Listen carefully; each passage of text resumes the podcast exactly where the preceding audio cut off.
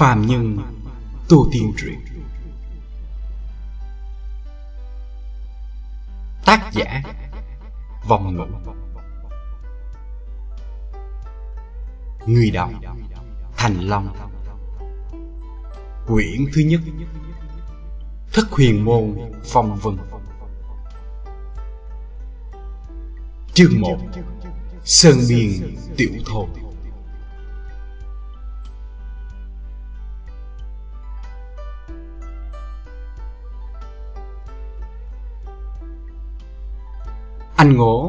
Trợn trừng hai mắt Nhìn chăm chăm vào nóc nhà Được tạo thành từ cỏ dại và bùn trộn lẫn Toàn thân hắn được trùm bởi một cái áo bông đã cũ, đã ố vàng. Nhìn không còn ra hình dạng ban đầu. Phản phất, như tán phát ra một ít mùi ẩm mốc. Bên cạnh hắn còn có một người nữa, là nhị ca hàng chú, đang ngủ rất say sưa. Thỉnh thoảng, có tiếng ngáy nhẹ nhẹ phát ra từ đó. Cách giường chừng nửa trượng là một vách tường đất đổ nát vì thời gian đã quá lâu. Trên vách tường đã xuất hiện vài vết nứt dài. Từ những vết nứt đó, loáng thoáng truyền đến thanh âm oán thán của hàng mẫu. Ngoài ra, còn có thanh âm hàng phụ đang hút thuốc rất là hấp dẫn. Anh ngố từ từ nhắm đôi mắt, có chút bức bối lại. Muốn thật nhanh chìm vào giấc ngủ sâu. Trong lòng, hắn biết rõ ràng nếu bây giờ mà còn không ngủ ngay Ngày mai không thể nào dậy sớm được Cũng không thể cùng đám bạn Cùng đi đốn củi được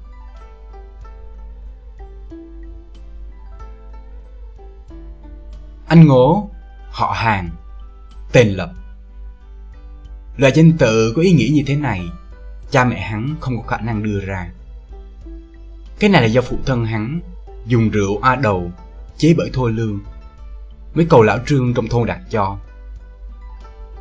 Lão Trương khi còn trẻ, đã từng làm thư đồng mấy năm cho một nhà có tiền trong thành. Là người duy nhất trong thôn nhận biết được vài chữ. Tên gọi của hầu hết tiểu thái tử trong thôn đều là do lão Trương đặt cho. Hàng Lập bị người trong thôn gọi là anh ngố, không phải là do hắn ngố hay là đần thật sự. Ngược lại, hắn còn là đứa trẻ thông minh nhất làng. Ngoài ra, trong hắn so với những đứa trẻ khác trong làng không có gì khác biệt. Trừ những người trong nhà ra, hắn rất ít khi nghe thấy người ta gọi tên chính thức hàng lập của hắn. Mà hầu như chỉ là anh ngố. Và cái tên anh ngố này vẫn được sử dụng cho đến tận bây giờ. Sở dĩ hàng lập vì mọi người ban cho hỗn danh anh ngỗ là vì trong thôn vốn đã có một anh ngốc rồi. Điều này thực ra cũng không có gì to tát cả. Tất cả những đứa trẻ khác trong thôn đều có hỗn danh như là cẩu oa hay nhị đảng. Tính ra, sau cái danh từ anh ngỗ thì còn khó nghe hơn nhiều. Cũng bởi vậy, cho nên Hàng Lập mặc dù không thích cái cách xưng hô này, nhưng cũng chỉ có thể tự ăn ủi mình mà thôi.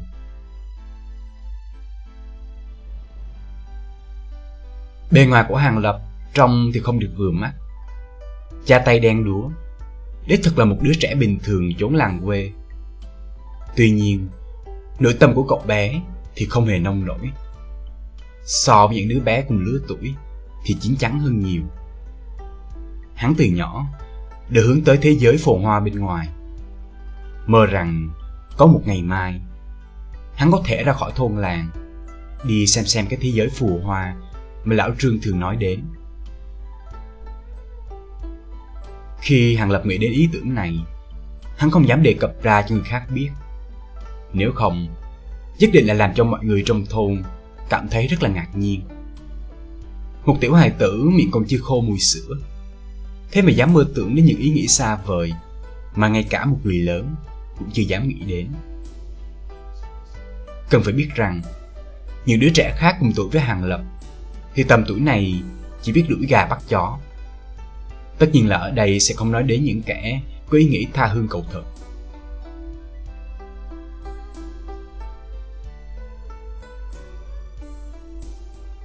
Gia đình Hàng Lập có bảy miệng ăn Trên hắn còn có hai vị huynh trưởng Và một tỷ tỷ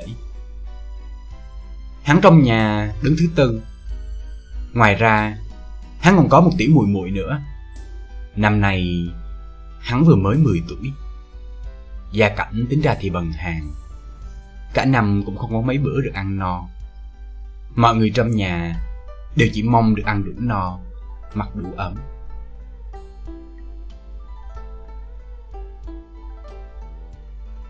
Hàng Lập lúc này Đang mơ mơ màng màng. Tuy ngủ mà như chưa ngủ. Trong đầu vẫn còn phản phất ý niệm. Ngày mai lên núi, Nhất định sẽ mang về cho tủy mùi mùi mà hắn yêu thương nhất. Thật là nhiều hồng tương quả. Đây là loại quả mà mùi mùi hắn thích nhất.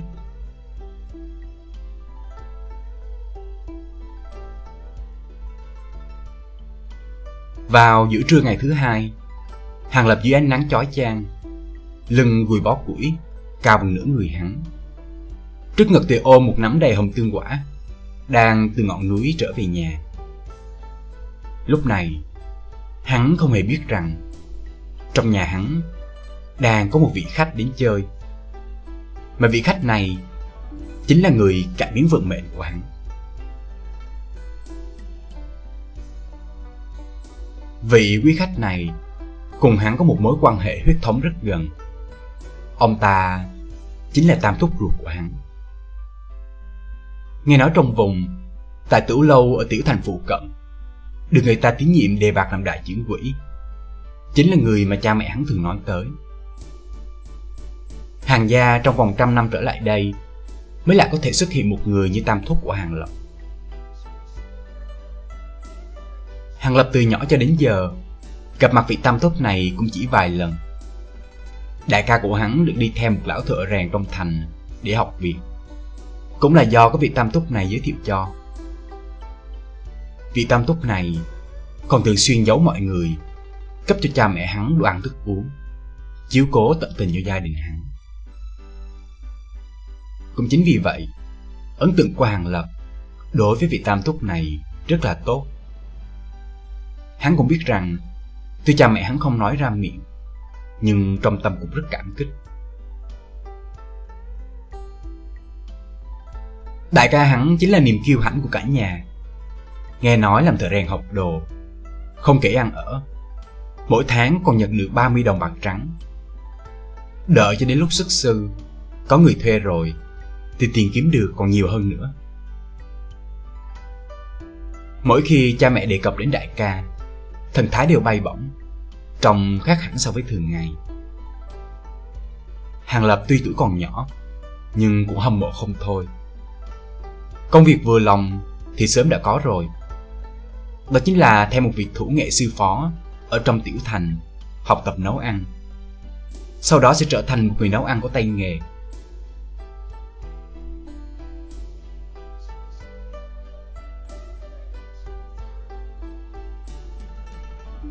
Ngay khi Hàng Lập nhìn thấy một người toàn thân diện y phục mới, khuôn mặt béo tròn, thì biết ngay đó là tam thúc của mình tâm lý cũng vô cùng hưng phấn.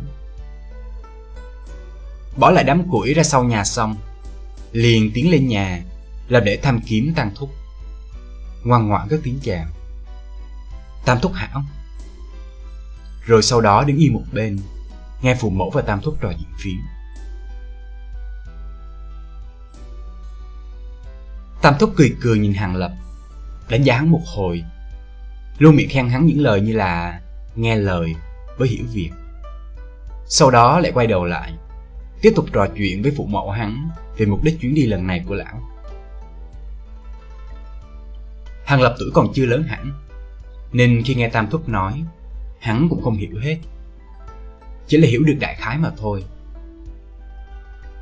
Nguyên lai là tam thúc của hắn làm việc ở một tiểu lâu. Mà tiểu lâu này lại thuộc về một bang phái giang hồ, có tên là thất huyền môn.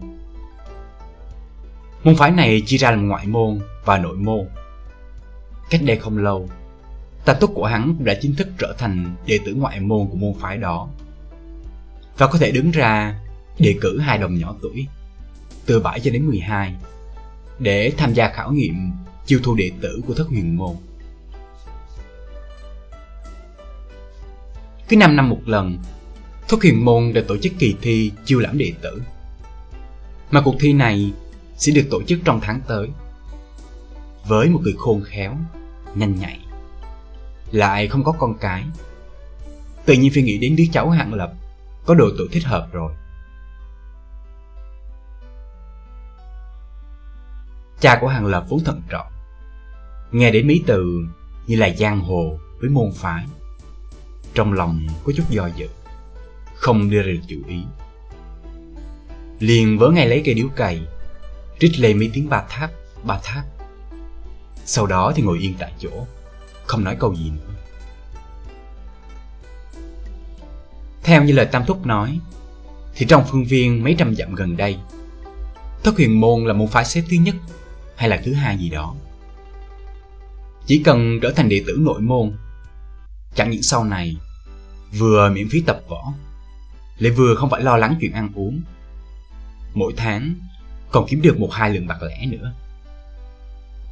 Hơn nữa, cho dù không trúng tuyển để trở thành đệ tử nội môn, thì cũng có hy vọng trở thành đệ tử ngoại môn, giống như là tam Thúc của hắn.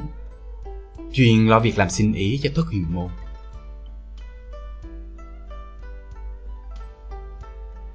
nghe đến có khả năng mỗi tháng kiếm được một hai lượt mặt trắng. Lại còn có thể có cơ hội trở thành người như Tam Thúc. Hàng phụ cuối cùng cũng đưa ra được chủ ý, đáp ứng lời đề nghị của Tam Thúc. Tam Thúc thấy hàng phụ đáp ứng rồi, trong lòng liền rất cao hứng. Lưu lại vài lượng bạc, nói tháng sau sẽ đến dẫn hàng lập đi. Trong khoảng thời gian này, cho hắn ăn uống tốt hơn một chút bồi bổ thân thể để còn có thể tham gia ứng thí cuối cùng tam túc cùng cha mẹ hắn chào tạm biệt nhau. Xoa xoa đầu hắn, rồi ra khỏi cửa đi về. Hàng lập mặc dù nghe không hoàn toàn hiểu những gì tam thúc vừa nói, nhưng nghe nói có khả năng vào thành, lại có thể kiếm tiền, thì hắn nghe là hiểu được. Nguyện vọng của hắn từ trước đến nay, Mắt thấy có thể thực hiện được. Hắn trong mấy buổi tối liên tiếp Hưng phấn cho nên ngủ không yên. Một tháng sau Tam túc của hắn theo đúng thời gian ước định Quay lại thôn để dẫn hàng lập đi. Trước khi đi Hàng phụ dặn dò Động viên chúc phúc hàng lập. Làm người phải thành thật Gặp chuyện thì nên nhẫn nhịn không nên cùng người khác tranh chấp. Mà hàng mẫu là dạng hắn, cần phải chú ý thân thể, ăn ngủ cho thật tốt. Ngồi trên xe ngựa, nhìn thân ảnh cha mẹ xa dần. Hàng lập, cắn chặt hàm răng, cố gắng kìm nén không cho nước mắt chảy ra ngoài. Tuy hắn so với những đứa trẻ cùng trang lứa thì chín chắn hơn. Nhưng dù sao, thì hắn vẫn còn là một đứa trẻ mới 10 tuổi. Lần đầu tiên xa nhà, làm cho hắn cảm thấy có chút bàng hoàng thương cảm.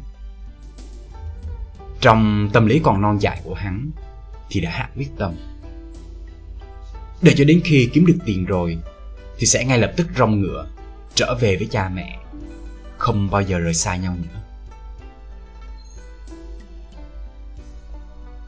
Hàng Lập từ trước nay không có nghĩ đến chỉ là sau khi rời khỏi thôn làng Hắn mới bất chợt nhận ra Tiền bạc Đã không còn ý nghĩa với hắn như lúc xưa nữa rồi.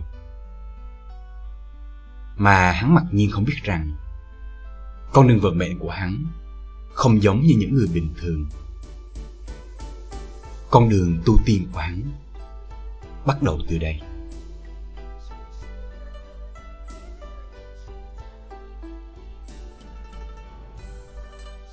Đến đây là hết chương 1 Mời các bạn đón nghe tiếp chương 2